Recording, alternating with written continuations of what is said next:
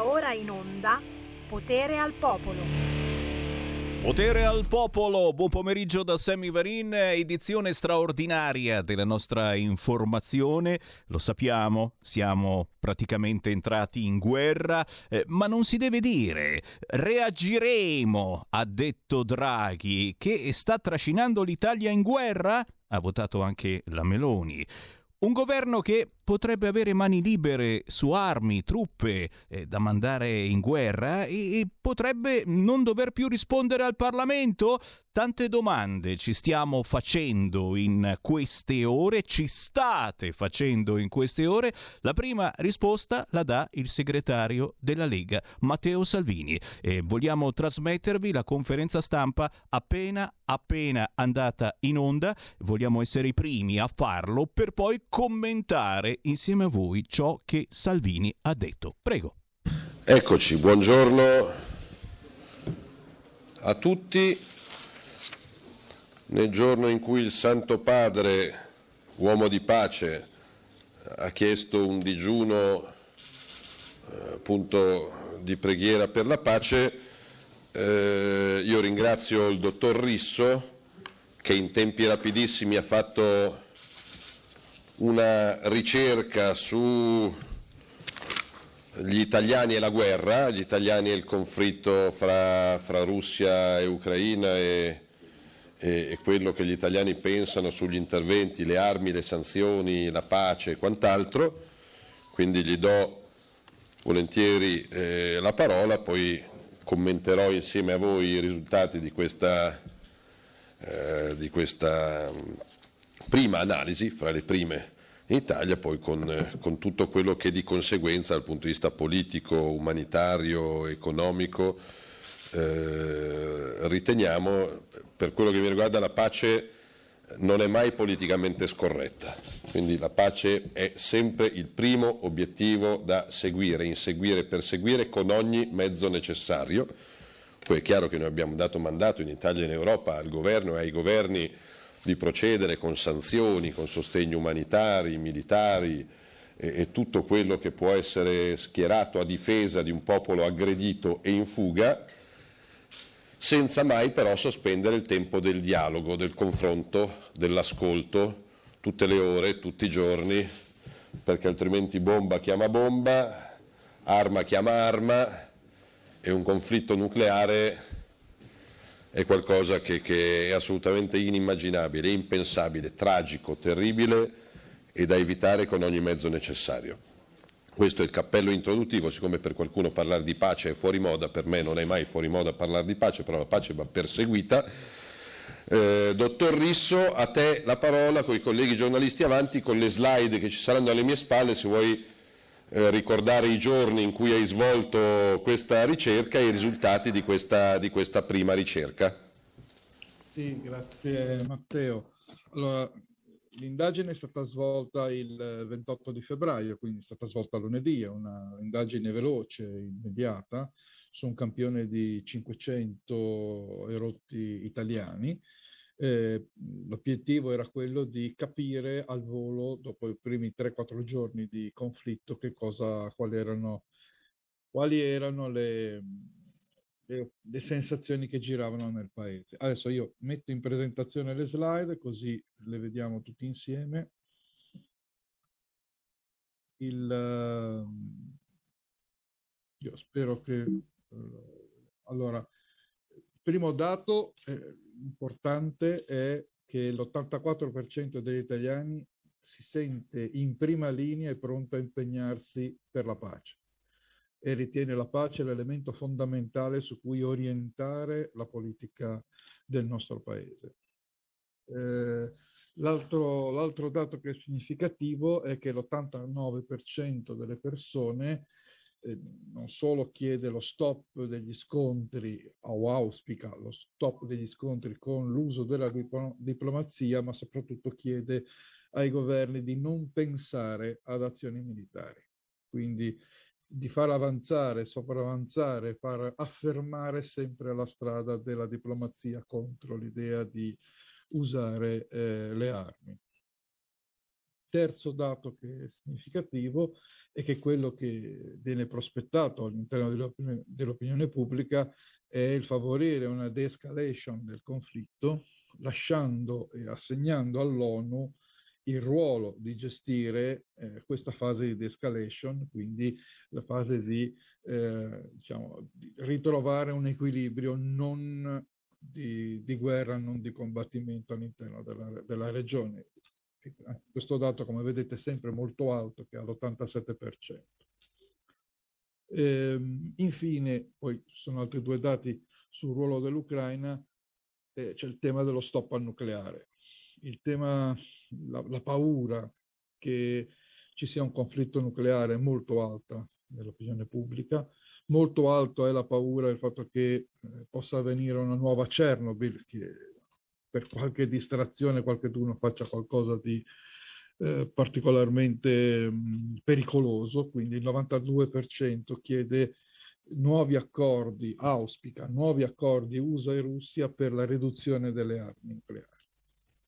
Infine due dati, eh, la maggioranza dell'opinione pubblica, l'81%, è favorevole all'ingresso dell'Ucraina nell'Unione Europea e, come diceva Matteo prima, l'accordo eh, degli italiani a favore delle sanzioni in, in Russia e contro la Russia sono eh, all'82%, quindi c'è un pieno accordo sul fatto che ci devono essere sanzioni economiche che inducano anche la Russia a, a più a miti consigli, quindi a usare le armi della diplomazia a fermare i carro armati.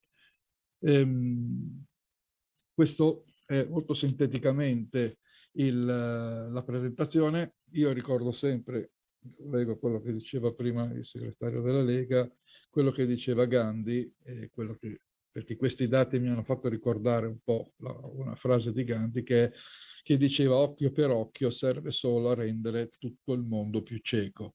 E credo che questo po' sia l'auspicio che c'è nell'opinione pubblica italiana. Grazie. Grazie, poi se ci sono, se Enzo rimane, se ci sono domande dei giornalisti anche a, all'autore della ricerca e ai suoi collaboratori, ovviamente è a disposizione. Cosa aggiungere? Eh, è chiaro che in questo momento assistiamo a qualcuno che aggredisce e a qualcuno che è aggredito, a qualcuno che invade e a qualcuno che è invaso. Quindi noi siamo al fianco degli aggrediti e degli invasi, visto che c'è questo stucchevole dibattito sull'utilizzo degli aggettivi, degli avverbi. Qua c'è Putin che ha aggredito e c'è Zelensky che sta resistendo e si sta difendendo. Mi sembra eh, ovvio. Qual è la nostra priorità? Fermare le armi. Il dato che io mi porto più caro di, di questi dati che ho visto con voi questa mattina e questo 90% di cittadini italiani su un campione limitato per carità di Dio, però la domanda è chiara, stop agli scontri subito con la diplomazia senza pensare a azioni militari. Poi è chiaro che quando c'è un popolo sotto assedio gli devi dare anche degli strumenti per difendersi. Però il fatto che gli italiani non vogliano la guerra, odino la guerra, eh, e che sia chiaro che questo purtroppo non è un videogioco, non è un film, eh, non è una fiction, ma sono bombe vere, missili veri, donne e bambini in fuga. Ecco, io parto da questo 89%, mettendomi umilmente, umanamente, politicamente a disposizione per arrivare allo stop, al cessate il fuoco.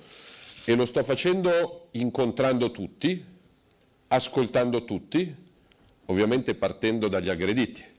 Quindi ho incontrato il console ucraino a Milano, ho incontrato l'ambasciatore ucraino, lo sento tutti i giorni, ci siamo aggiornati a questa mattina. Eh, però se, se, devi chiedere il cessate il fuoco lo devi chiedere anche a coloro che stanno bombardando e quindi lo devi chiedere ai russi. Eh, lo devi chiedere, non è potenza coinvolta, ma è chiaro ed evidente che è un convitato su, sulla sfera mondiale ai cinesi, lo devi chiedere alla Santa Sede. Ecco, la Santa Sede è il terreno più neutro, più ideale, anche perché c'è la Chiesa ortodossa, c'è il patriarca, c'è un'ipotesi di viaggio del Santo Padre per la prossima estate, un incontro storico col patriarca, quindi chiedere anche la mediazione delle diplomazie, anche ecclesiastiche, è fondamentale. Ecco, trovare eh, in Roma, nel Vaticano, un terreno neutro per un confronto, deposte le armi per le due parti in conflitto, ripeto, una delle quali ha torto e una delle quali ha ragione, perché qua bisogna ripeterlo 16 volte, se no c'è la Repubblica che ti conta quanti aggettivi hai usato. Eh, le parole del Santo Padre sono la via maestra, certo, basta una giornata di digiuno di preghiera, magari, io aderisco, però è per questo che stiamo studiando, stiamo lavorando eh, sto valutando anche la possibilità tecnico-logistica di esserci in presenza, perché al di là delle manifestazioni per la pace che ci sono a Roma, a Berlino, a Madrid, a Parigi, a San Pietroburgo, evidentemente non a Kiev, un conto è invocare la pace a distanza, un conto è mettercisi fisicamente in presenza io stamattina, ad esempio, ho sentito Don Moreno che a Leopoli, eh, per, per, la Don Orione, che, che, viaggiando in pulmino di notte, arrivando al confine con la Romania, ha portato in salvo i primi 20 disabili che dovrebbero essere già arrivati nella comunità della Don Orione di Tortona. Però l'ho sentito questa mattina, stava preparando il pranzo per una quindicina di, di mamme coi bimbi, perché ovviamente dal paese escono donne e bambini perché i maschi adulti non possono lasciare, non possono lasciare il paese e quindi c'è un flusso in uscita di donne e bambini e c'è un flusso in entrata di combattenti. Ecco, a me piacerebbe che in entrata ci fosse anche un flusso di combattenti per la pace. Chiaro che è una situazione complicata, scomoda, non bisogna andare a cercarsi problemi, la, la via maestra è allestire corridoi umanitari, eh, sto facendo quello che penso e spero stiano facendo tutti i miei colleghi, quindi ragionando con l'Unicef, con la Sant'Egidio, con la Papa Giovanni XXIII, con le Caritas, con l'ambasciata italiana.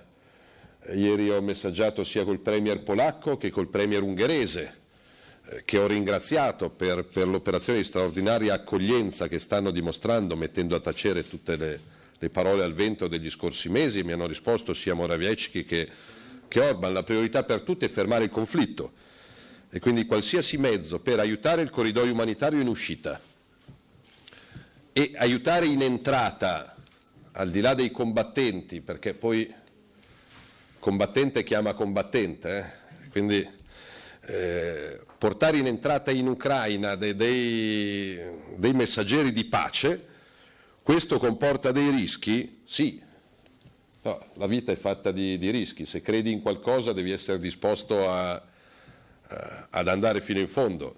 Eh, eh, la mia attività di governo mi porta ad esempio venerdì a essere a Palermo, purtroppo non a Roma e non, non a Varsavia e non a Leopoli perché per come sono fatto io mi assumo fino in fondo le responsabilità di, delle mie azioni.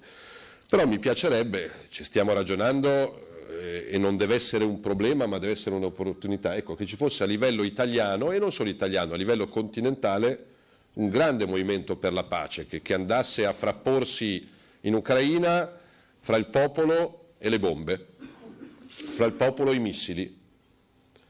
È un pio desiderio, è un'ambizione eccessiva, è un sogno, sì, anche perché ogni giorno che passa, io l'ho detto a tutte le parti in conflitto, ogni giorno che passa è, è un passo in più verso il baratro, anche perché a me arrivano notizie preoccupanti di, di, di, di scontri che si accendono anche in casa nostra, perché quando, ripeto, qua non, non si tratta di attaccare il popolo russo, Qua noi abbiamo chiesto che le sanzioni andassero a colpire gli oligarchi, i protagonisti della guerra, però quando ce la si prende in Italia e in giro per il mondo, con gli studenti russi, con gli artisti russi, con gli sportivi russi, leggevo notizie che stiamo approfondendo perché poi in tempi di guerra ovviamente tutto va valutato, però se è vero che vengono sospesi dei corsi universitari su Dostoevsky, ma ragazzi fermiamoci prima che sia troppo tardi, cioè, qua un conto è, fermare gli attacchi della Russia al popolo inerme ucraino e a dare eh, al popolo ucraino la possibilità di difendersi, un conto è la caccia al russo, a Milano, a Roma, a Parigi o a Londra o a Madrid. La cultura è da sempre un ponte di dialogo, le università, le scuole, i teatri, eh, lo sport da sempre è fonte di, di, di, di dialogo, di unione. Ecco, non, non vorrei che, che appunto quando quando la palla di neve rotola, rotola, rotola, poi diventa una valanga e poi non c'è più uno che ha ragione, uno che ha torto, è un casino generale. Qua è chiaro chi, ha, chi ha torto, mi sembra chiaro, chi ha scatenato l'attacco è evidente, è la Russia. Chi, chi è stato attaccato è altrettanto evidente, è il popolo ucraino. Il fatto che ci siano dei dialoghi in corso, rinviati, non annullati, è, fondamentale, quindi bisogna dire che bisogna tifare per questo dialogo a me piacerebbe che, che, che fosse la Santa Sede riconosciuta da tutti come il tempio della pacificazione, per intanto settimana prossima eh, magari il prossimo appuntamento lo faremo in collegamento non da, dalla Camera dei Deputati di Roma ma direttamente da, dal territorio in conflitto. Poi serve, non serve, non lo so, però eh, se, se in tanti ci ponessimo lo stesso dubbio e nel dubbio non facessimo nulla non cambia nulla.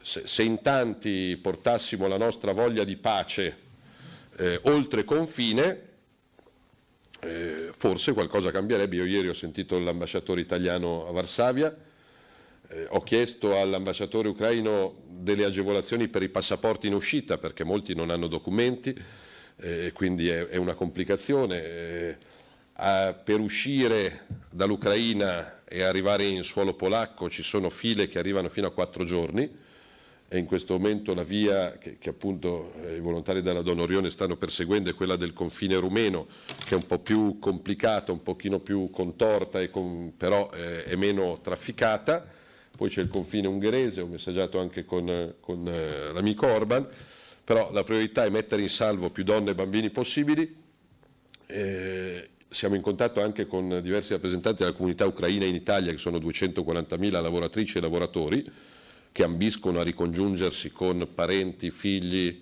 eh, mogli, mariti e su questo i ricongiungimenti devono essere fatti senza burocrazia, senza rallentamenti, cioè i corridoi umanitari non, non, non sono per intenderci barchini e barconi, è, è un'emergenza umanitaria eh, evidente, tangibile, urgente e ogni ora che passa eh, è un'ora che non ritorna, quindi stiamo lavorando su questo. Come Lega, dando pieno mandato al Presidente Draghi e alla Commissione europea di fare tutto quello che ritengono di fare per, per riportare una situazione di normalità, la domanda che io mi faccio però è prima di, di, di, qualsiasi iniziativa politica, di votare qualsiasi legge, di fare qualsiasi dichiarazione, la domanda che tutti dovrebbero porsi è quello che sto facendo, quello che sto dicendo, avvicina la pace o allontana la pace. Perché le dichiarazioni di qualche mio collega politico italiano, non entro nel merito, non mi interessa fare nomi e cognomi, men che meno polemiche, perché in, in tempi di guerra le polemiche e le divisioni sono assolutamente folli, però qualche dichiarazione allontana la pace. Cioè noi dobbiamo fare di tutto per riavvicinare le due parti in conflitto, avendo ben presente, ripeto, chi, chi ha ragione e chi ha torto, chi attacca e chi si difende, eh, però sono quei due soggetti che dobbiamo riportare a tutti i costi intorno a un tavolo. L'Italia è sempre stata in posizione equilibrata, in posizione di dialogo, di costruzione, di confronto. Oltretutto eh, all'interno del suolo italiano c'è, c'è, anche la Santa Sede che quindi, ma non è una questione di credenti o non credenti, ha, ha un contatto diretto anche con, eh, con la Chiesa ortodossa in Russia, con le autorità, ci sono eh, ci sono i nunzi apostolici, c'è, c'è, il dialogo col patriarca, quindi penso che sarebbe la sede migliore. Ecco, l'Italia eh, decide giustamente come gli altri di fare sanzioni, di inviare mezzi, aiuti, munizioni. Se l'Italia decidesse con forza, però dovremmo crederci tutti, di essere protagonista del processo di pace, sarebbe qualcosa di importante perché i primi due conflitti mondiali sono stati devastanti. Il conflitto nucleare sarebbe definitivo, non sarebbe devastante sarebbe probabilmente l'ultimo conflitto nella storia. E i dati, e poi mi taccio Enzo se, se hai qualcosa da aggiungere, mi dicono che comunque gli italiani hanno ben capito chi è l'attaccante e, e chi è colui che si difende. Però gli italiani non vogliono la guerra, non vogliono missili, non vogliono il conflitto nucleare, non vogliono le bombe e, e sperano, lottano eh, per la pace. Correggimi se sbaglio Enzo. No, no, è così, assolutamente così. Sono schierate assolutamente per la pace. Se ci sono domande... Allora, iniziamo, iniziamo con Camilla Corsi, Radio Birichina. Buongiorno, salve. Volevo sapere niente, solamente se, che cosa è successo diciamo, a Salvini che eh, un tempo insomma, non aveva diciamo, questo atteggiamento così d'accoglienza nei confronti dei profughi. Che cosa è successo? Forse è cresciuto in qualche modo, cioè ha avuto una maturazione in questi ultimi anni e se c'è una differenza, che differenza c'è per lei tra un bambino morto su una spiaggia di Lesbo e un bambino morto usato come scudo umano adesso nella guerra in Ucraina? Ringrazio per la domanda. I bimbi sono vita e vanno difesi, protetti e accolti, sempre e comunque, a prescindere da, da, da, da, dove partano e da dove arrivino. I numeri, i numeri del Ministero dell'Interno, quindi CIT Lamorgese, dicono che di tutte le domande di asilo politico, protezione umanitaria, protezione sussidiaria presentate l'anno scorso, la maggioranza assoluta sono state valutate e respinte perché infondate. Quindi siccome qua, qua c'è una guerra in corso, qua è evidente c'è una guerra in corso, sono bombe vere, missili veri, vedove, orfani e bambini in fuga. Mm, penso che sia difficile per chiunque negare che l'Ucraina è sotto attacco e chi scappa dall'Ucraina scappa dalla guerra. Punto. Quindi potrebbero essere mille, duemila, un milione hanno diritto di essere accolti. Punto. C'è altra gente che scappa da altre zone dicendo che scappano dalla guerra, a cui il governo italiano, tramite le commissioni prefettizie, dice no, non avete i requisiti per chiedere quello che state richiedendo e quindi nel 56% dei casi viene bocciata la domanda, quindi questa è la legge. Se non cambia la legge non, eh, bisogna rispettare la legge, io amo rispettare la legge e quindi questi sono i dati. Eh, non sarebbe un torto per queste vedove, per, questi orfani, confonderli con quelli che sbarcano per la sesta volta col telefonino ultimo modello e poi li troviamo in stazione Termine a spacciare. Questo non è un profugo, questo è un delinquente. Ci sono 12.000 minori stranieri non accompagnati in Italia, 12.000, non uno, 12.000, a carico nella stragrande maggioranza dei casi dei sindaci, quindi tutti i sindaci stanno facendo il possibile e l'impossibile. Jacopo Matano, TG3. Eccomi, scusi se mh, mm, scusate, mi alzo per motivi televisivi e non per... Grazie. La domanda è questa, allora, ieri Salvini... Ehm, c'è stata una risoluzione, la sua posizione è chiara, è stata abbastanza chiara in aula anche quella della Lega, però ci sono stati tre contrari. Volevo chiederle se lei ci ha parlato, se ci saranno provvedimenti e eh, contestualmente le chiedo, secondo lei eh, bisognerà prendere provvedimenti, lo dovrà fare il Movimento 5 Stelle nei confronti del Presidente della Commissione Esteri al Senato che ha votato contro?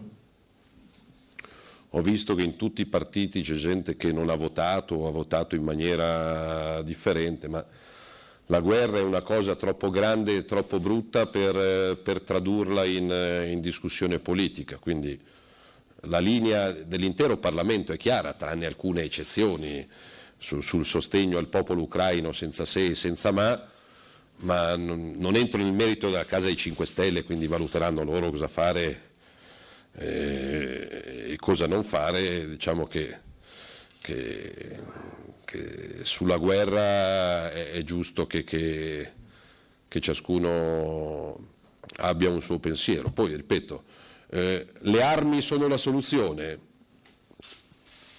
La storia dice quasi mai, però in questo momento ovviamente bisogna permettere a un popolo sotto attacco di difendersi con tutti, con tutti i mezzi necessari, eh, la, la, soluzione è il dialogo.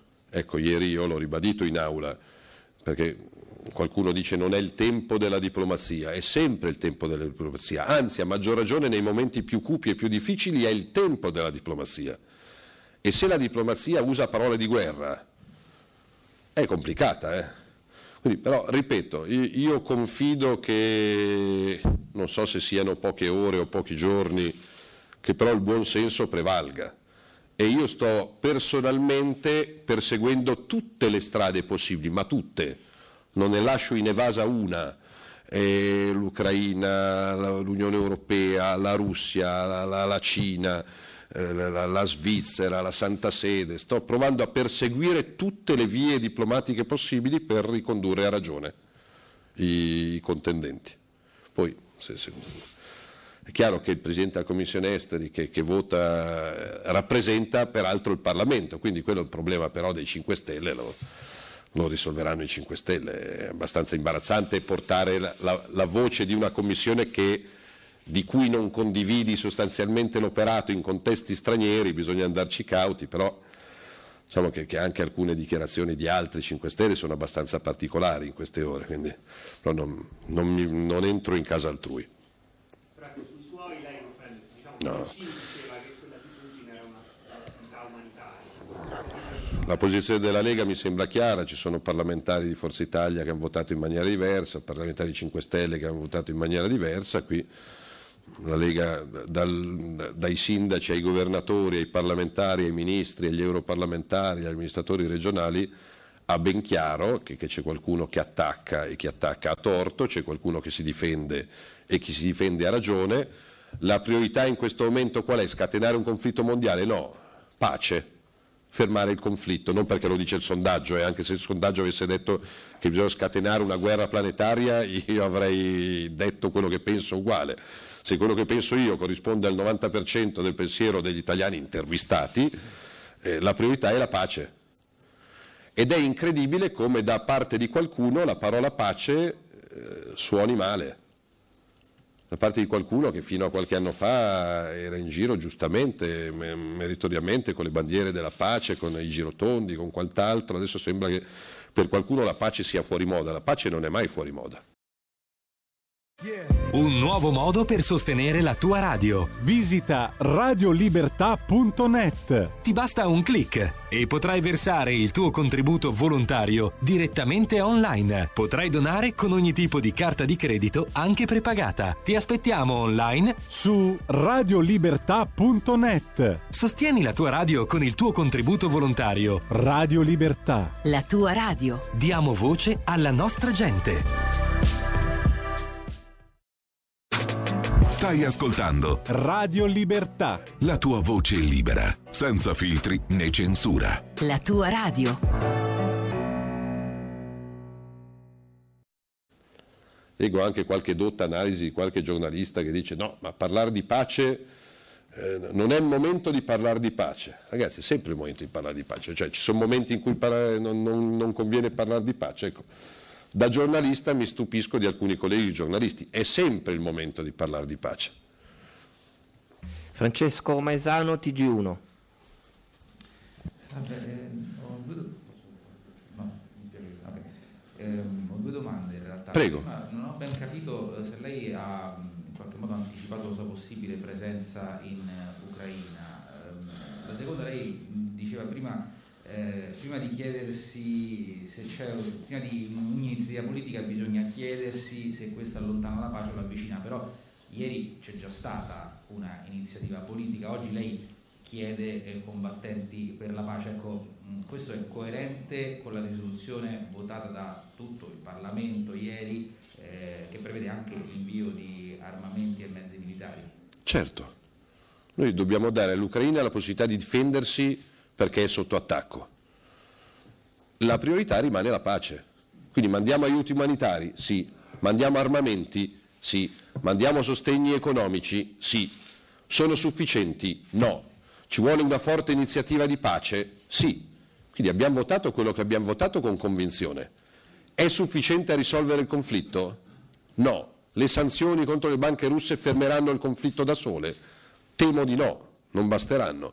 Serve una presenza, se occorresse anche fisica, di, di parlamentari, di studenti, di imprenditori, di operai, di camionisti, di agricoltori, eh, anche sul posto, a dire fermatevi Sì, secondo me sì. Stiamo valutando la logistica, non si tratta di andare a fare una camminata o una passeggiata. C'è un teatro di guerra e, e, e le cose non vanno prese con sufficienza. Se ritenessi eh, di poter dare il mio minuscolo contributo insieme a tanti altri minuscoli contributi, rischiando qualcosa, andando a sostenere le associazioni umanitarie che, che sono in prima linea, ad esempio a Leopoli, dove l'ambasciata italiana si è trasferita. Peraltro, se ritenessimo che potesse servire, lo faremmo. È questione di pochi giorni, eh, perché purtroppo qualcuno parla di conflitto che potrebbe andare avanti per settimane o per mesi. Inorridisco al solo pensiero al numero di morti e di, di macerie che ci potrebbero essere. Quindi ogni giorno che passa è un giorno che si perde. L'8 marzo è la festa della donna. In Ucraina non c'è la festa della donna quest'anno perché le donne scappano, le mamme scappano, le mogli scappano. Quindi eh, ricordarla a Roma ha, ha, un certo senso. Ricordarlo in territorio di guerra eh, facendo un appello a, al cessate il fuoco avrebbe un altro senso. Però, ripeto, non essendo così, un'iniziativa tanto per fare, ma se uno lo fa è perché ci crede, ritiene che possa servire, assumendosi anche i rischi del caso, lo, lo faremo nelle prossime ore. Prima però voglio sentire l'ambasciata, ripeto, non, le cose vanno fatte per aiutare, non per complicare la vita. Simone Canettieri, Il Foglio. Salve, buongiorno. Un'informazione, cioè due domande. La prima è se inviterà anche gli altri leader a questo punto della maggioranza a sposare la sua iniziativa di pace, se sarebbe opportuno e se secondo lei per dare un messaggio ancora più forte e meno di partito. Sarebbe, no, non c'entra niente il partito, non ne ho parlato col mio partito, questo è un pensiero di Matteo Salvini. Eh, se mi sentisse mio figlio in questo momento sarebbe molto preoccupato, se mi sentissero i miei ministri magari lo sarebbero altrettanto, non c'entrano niente i partiti, le bandiere, i simboli io so che qualcuno, ad esempio Sant'Egidio, stava pensando a, a, un fiocco bianco, una sciarpa bianca, un foulard bianco, al partito proprio c'entra men che zero. Sarebbe bello che tanta gente ci credesse. Anzi, se qualcuno lo promuovesse, io oggi ho aderito, piccolino fra tanti, a un'iniziativa di digiuno indetta dal Santo Padre, e se qualcuno proponesse una grande marcia della pace in territorio sotto attacco, eh, vanno benissimo le manifestazioni a Barcellona, ad Assisi o, o ovunque. Eh, una marcia della pace che, che, da Varsavia piuttosto che da Budapest o, o da Bucarest invadesse pacificamente un territorio sotto assedio, evidentemente avrebbe un valore diplomatico, simbolico e politico molto più evidente. Quindi magari ci fosse, se c'è gente che dice facciamolo, basta farla bene, ripeto, non si tratta di andare a fare il corteo e gli sbandieratori come, come al palio si tratta di un'iniziativa che deve servire. Due cose proprio flash. La prima è il New York Times che oggi le dedica un pezzo prima pagina in cui dice che lei è molto timido nei confronti di Putin e che dietro a questa timidezza ci sarebbero rapporti, il Metropol, insomma c'è ancora questa ombra, se le dà fastidio questa ombra, che quindi c'è chi eh, New York Times fa quasi intendere che lei sia ricattato, ecco perché così. Io sono? Ricattato. Da chi? Il New York Times fa una serie di relazioni o comunque mette insieme una serie di fatti e dice sciocchezze. Questa cosa qua. Quindi se questa ombra un po' le dà fastidio. A me spiace che un giornale importante di una democrazia così importante abbia tempo da perdere e sciocchezze da scrivere. Eh, ho, ho tanti difetti ma mi godo la mia assoluta e totale libertà. Non dipendo da nessuno nessuno può impormi di fare qualcosa, quello che faccio io nel bene e nel male, facendo scelte giuste o scelte sbagliate, le faccio perché le decido io. Non ho mai preso dollari, rubli, yen, dinari, franchi svizzeri, zero. C'è un'inchiesta che va avanti da non so quanti anni che è riuscita a spendere tanto e a trovare zero, molto banalmente perché non c'è niente da trovare. Io l'ultima volta che andai a Mosca portai a casa Masha e Orso per mia figlia pagandola ai magazzini GUM eh, in piazza. Ecco, quello che ho portato a casa da, da Mosca è stato quello. Eh, poi non ci sono più andato perché ogni, ogni volta che ci andavano aprivano un'inchiesta.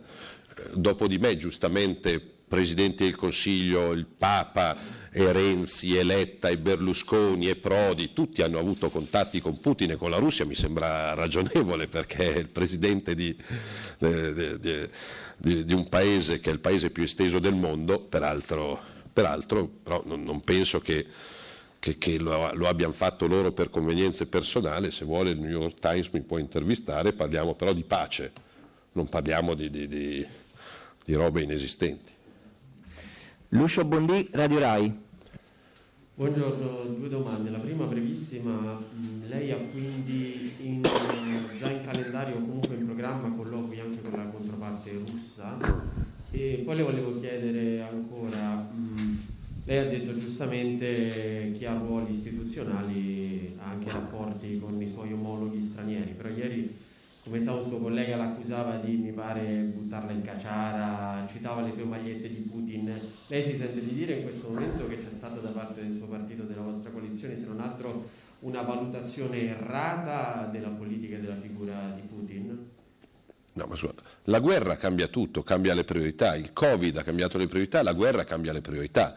A me sembra che un importante quotidiano italiano fino a non molto tempo fa aveva un inserto pagato dalla Russia. Eh, giusto, giusto. Eh, la Russia scatena una guerra, ha qualche giustificazione? No. No. Poi è incredibile come anche lei parli di una parte politica. Le parole di Romano Prodi di cautela nei confronti della Russia le sottoscrivo riga per riga non stiamo parlando di un pericoloso sovranista, di, di un tizio strano, stiamo parlando di una persona equilibrata. Occorre equilibrio. L'analisi dell'ex ambasciatore Sergio Romano è un'analisi perfettamente equilibrata. Le parole di pace di Tony Capuozzo, che è a Sarajevo in questo momento, sono assolutamente equilibrate. Quindi bisogna distinguere l'aggressore e l'aggredito, chi attacca e chi si difende. Se pensiamo di risolverla dando la caccia al russo in giro per il mondo, eh, temo che non facciamo un buon servizio alla pace. Tutto qua. Virginia Piccolillo Corriere.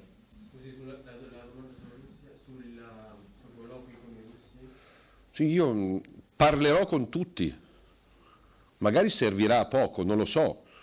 Eh, la Cina può dare una mano per pacificare?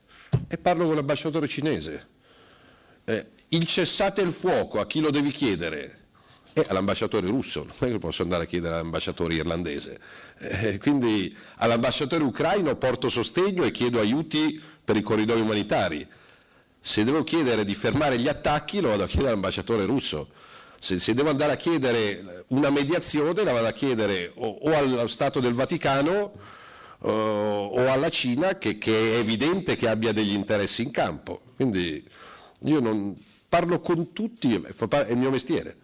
Il mio mestiere dovrà essere... Cioè, conto che il ministro degli esteri lo stia facendo anche lui, perché lui è ministro, io non sono ministro, io sto facendo il mio da segretario di partito. Spero che il ministro degli esteri abbia contatti aperti con tutti. Teme di no? Ah no, non lo so, non... spero. Ministro, io fossi io ministro degli esteri sarei attaccato al telefono con tutte le parti in conflitto, ripeto, con la chiara distinzione di, di chi è nel torto e di chi è nella ragione, eh, però se, se, devo chiedere fermate i vostri missili, lo devo chiedere a quelli che stanno sparando i missili, non è che lo possa chiedere a, al mio parroco di Milano. Quindi spero che ce l'abbia, non lo so, non ho sentito Di Maio nelle ultime ore. Allora, la domanda no, quella era incidentale. Eh, volevo sapere, sono innanzitutto dal professore, se possibile prima, eh, sono tutte risposte molto speranzose di possibilità nella, nella, pace e questo è molto bello, ma volevo capire se eh, diciamo, erano stati eh, sollecitati a riflettere anche sulla possibilità che da una parte, cioè quella russa, non ci sia alcuna intenzione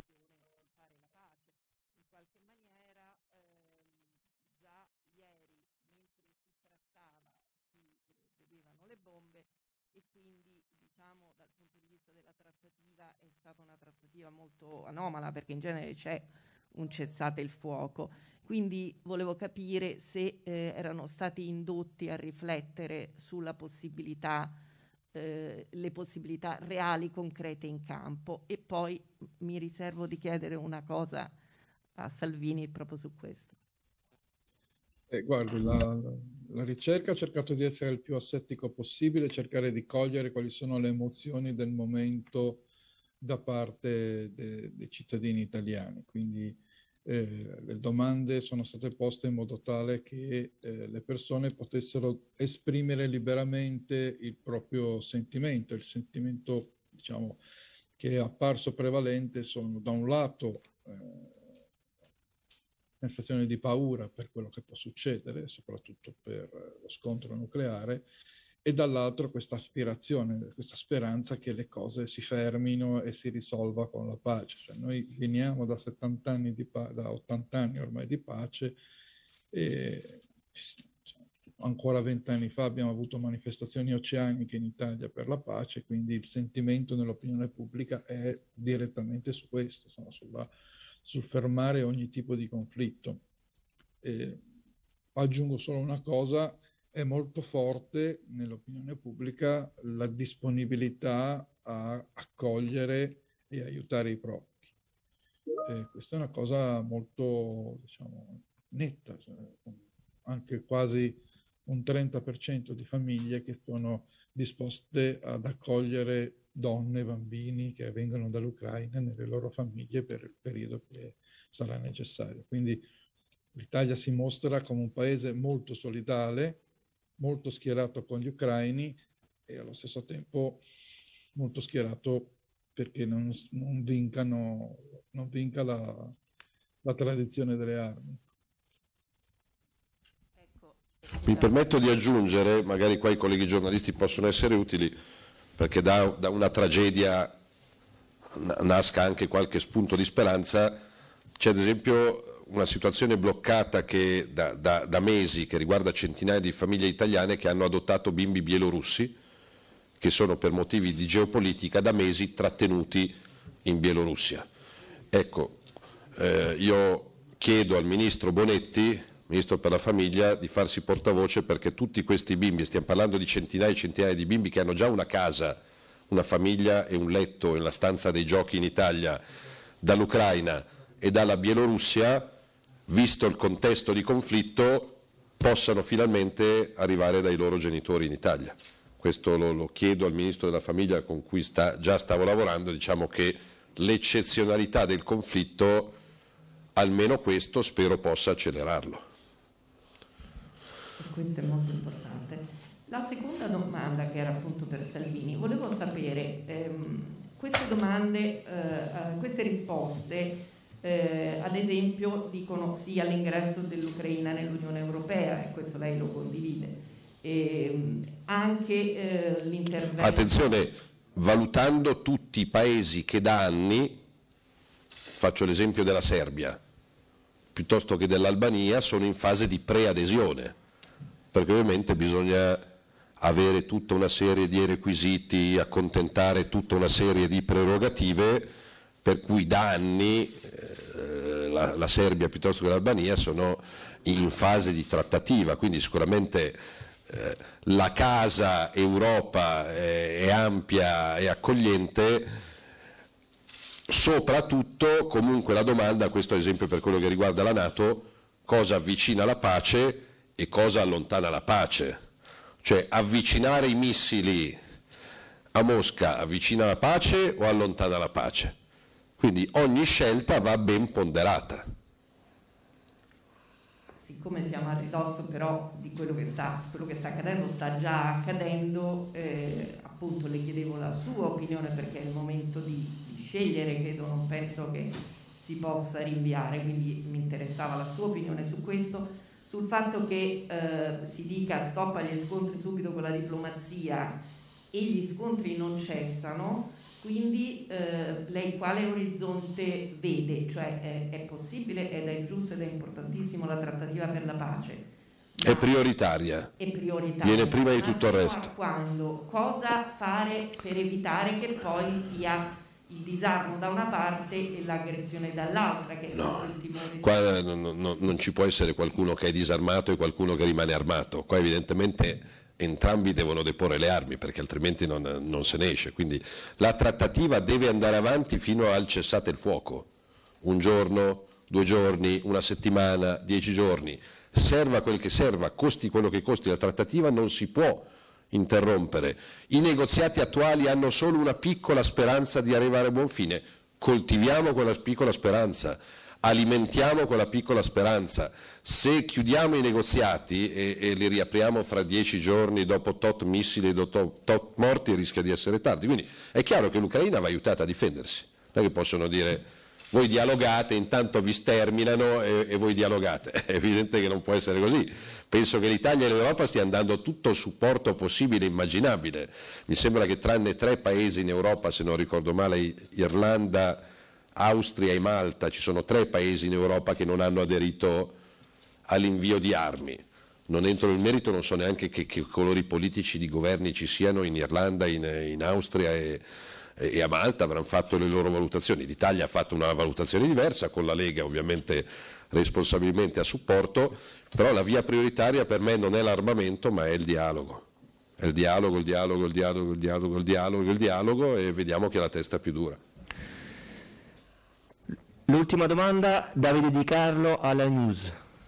Eh, buongiorno. Buongiorno. Ha illustrato tutti quanti diciamo, i dati e le percentuali che il dottor Risso ha fatto presente, tranne uno che è quello inerente al 92% delle, degli intervistati che chiede la riduzione delle armi nucleari. Sì, Questo eh, importantissimo. è estremamente importante, ma noi sappiamo che l'arma nucleare si fa diciamo, con la centrale nucleare, perché il rischio, secondo gli intervistati, è quello che ci possa essere una nuova Chernobyl. Non va contro la sua proposta di un ritorno al nucleare. No, è l'esatto contrario. Riduzione delle armi nucleari, mi stupisce che non sia il 100%, cioè vorrei conoscere quell'8% di intervistati che vorrebbe un- una maggior diffusione di armi nucleari, mi incuriosisce, vorrei proprio toccarlo con mano. Il nucleare che riscalda le scuole, le case di riposo e gli ospedali è un nucleare bello. La Finlandia sta per attivare la più grande centrale nucleare di terza generazione e la Finlandia penso sia il, pa- il paese più verde, più equo solidale, più pacifico con più laghi, più renne, più, più abeti e alberi di Natale. La metà dell'elettricità in Finlandia arriva da, da- da centrali nucleari. La ricerca sul nucleare di ultima generazione prevede anche sostanzialmente emissioni zero e scorie zero, quindi più, più- più ambientalmente compatibile di questo c'è poco. Ecco, il nucleare che riscalda le case è, un nucleare sano. Il nucleare che contribuisce a distruggere le case è un nucleare che, che ci fa inorridire, però io ricordo a me stesso che in questo mercoledì mattina ci sono op- attive al mondo 440 reattori e tutti i paesi del G20 tranne uno, tutti i paesi del G20 tranne uno utilizzano energia nucleare. Eh, lascio a voi intuire qual è l'unico dei grandi paesi al mondo totalmente sprovvisto di questo tipo di risorse energetiche. Adesso ci siamo accorti che dipendiamo dalla Russia per il gas e per il petrolio, grazie. Adesso fortunatamente eh, si raddoppia il gas tramite il TAP, si parla di rigassificatori, termovalorizzatori, di estrazioni, di mare Adriatico, eh, l'ISTMED, ecco, la Germania qualche piccolo problema di coscienza ce l'ha, eh? perché se la Germania non avesse bloccato il gasdotto Israele, Cipro, Grecia, Italia per difendere il Nord Stream, che poi finisce in nulla, che, che stiamo vivendo tempi preoccupanti, non so se ha colpito solo a me o ha colpito anche a voi. Leggere che il governo tedesco, peraltro governo verde e socialista, annuncia un investimento di 100 miliardi per potenziare l'esercito, no, che poi la storia non si ripete mai uguale, però quando io sento parlare di esercito tedesco, eh, tranquillissimo non sto. Quindi ecco, io preferirei che, che oltre al sostegno sacrosanto all'Ucraina ci fosse anche una grande iniziativa di pace, quindi lo diceva il collega del Foglio, più siamo meglio è, se- senza ragionamenti di micropolitica anzi se ci fosse un'iniziativa continentale, se qualcuno lanciasse una grande iniziativa continentale, un'invasione, un'invasione pacifica in, in senso contrario, nel senso che adesso stanno uscendo dall'Ucraina le vittime della guerra e delle bombe. Ecco, se in entrata ci fossero non solo combattenti, perché stanno entrando anche quelli che vanno a combattere, ma ci fossero anche eh, disarmati combattenti per la pace, eh, io sarei molto orgogliosamente fra di loro, uno fra i tanti. Se siamo in 100 è un conto, eh, se fossimo in 100.000 sarebbe un altro conto. La buttiamo lì, vediamo, ripeto, magari se fosse eh, direttamente il Santo Padre a, lanciare una grande iniziativa di pace a livello non solo italiano ma continentale, nessuno penso lo potrebbe accusare di avere secondi fini o ragionamenti geopolitici o, di essere amico di Putin. Eh, la pace dov- dovrebbe stare a cuore a tutti. Questo è buon digiuno a chi digiuna. Sul? Oh madonna, sul catasto. Passiamo dalla guerra al catasto. Se ne occupano i gruppi parlamentari, non, diciamo che non è un tema che sto seguendo personalmente, sto provando a seguire un'altra dimensione di problema. Spero che il governo non fibrilli, il mondo fibrilla sul nucleare, se noi fibrilliamo sul catasto. Insomma. Stai ascoltando Radio Libertà, la tua voce libera, senza filtri né censure, la tua radio.